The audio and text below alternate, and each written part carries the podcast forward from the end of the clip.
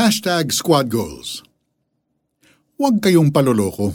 Ang masasamang kasamay nakakasira ng magagandang ugali. 1 Corinthians 15 verse 33 Sa mga magkakaibigan, popular ngayon sa social media ang term na hashtag squad goals. Ang squad goals ay isang inspirational term na tumutukoy sa kung sino o anong klasing pagkakaibigan ang gusto mo. This shows us na hindi tayo nabubuhay para sa sarili lang. Naghahanap at bumubuo tayo ng sarili nating squad o mga kaibigan na makakaagapay sa buhay. One way or another, malaki ang influence sa atin ng ating friends at iba pang ka-relationship. Kaya naman malinaw ang warning ng 1 Corinthians 15 verse 33. Huwag kayong paloloko. Ang masasamang kasamay nakakasira ng magagandang ugali. Kaya makakabuti kung magre-reflect tayo. Anong klaseng relationships ang binibuild mo?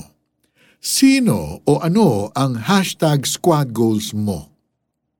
Let's see kung paano pinili ni Jesus ang kanyang squad. Oo, nagkaroon din si Jesus ng squad. Maaring marami siyang options, pero pumili lang siya ng 12 disciples na makakasama niya habang andito siya sa earth at pag-iiwanan niya ng Great Commission later on. Matthew 28 verses 18 to 20 out of the twelve, pinili niya si Peter, James, and John na nakasama niya sa pananalangin noong mga huling oras niya sa mundo. In the end, ipinagkatiwala naman niya ang kanyang ina kay John. It would be a wise decision kung ang ating squad ay makakatulong sa purpose na ibinigay sa atin ng Panginoon. At the same time, maganda na magamit din tayo ni Lord para matupad ang layunin niya sa ating friends. At dahil we often become who we surround ourselves with, ask God to reveal to you those who are hindering you from reaching your purpose and goals in life. You may want to pray and ask God to keep you from relationships that hinder you from honoring Him. Lalo't kung ang pagkakaibigan ay nagtotolerate ng immorality, lying, chismis, o pananakit ng ibang tao. Pray tayo.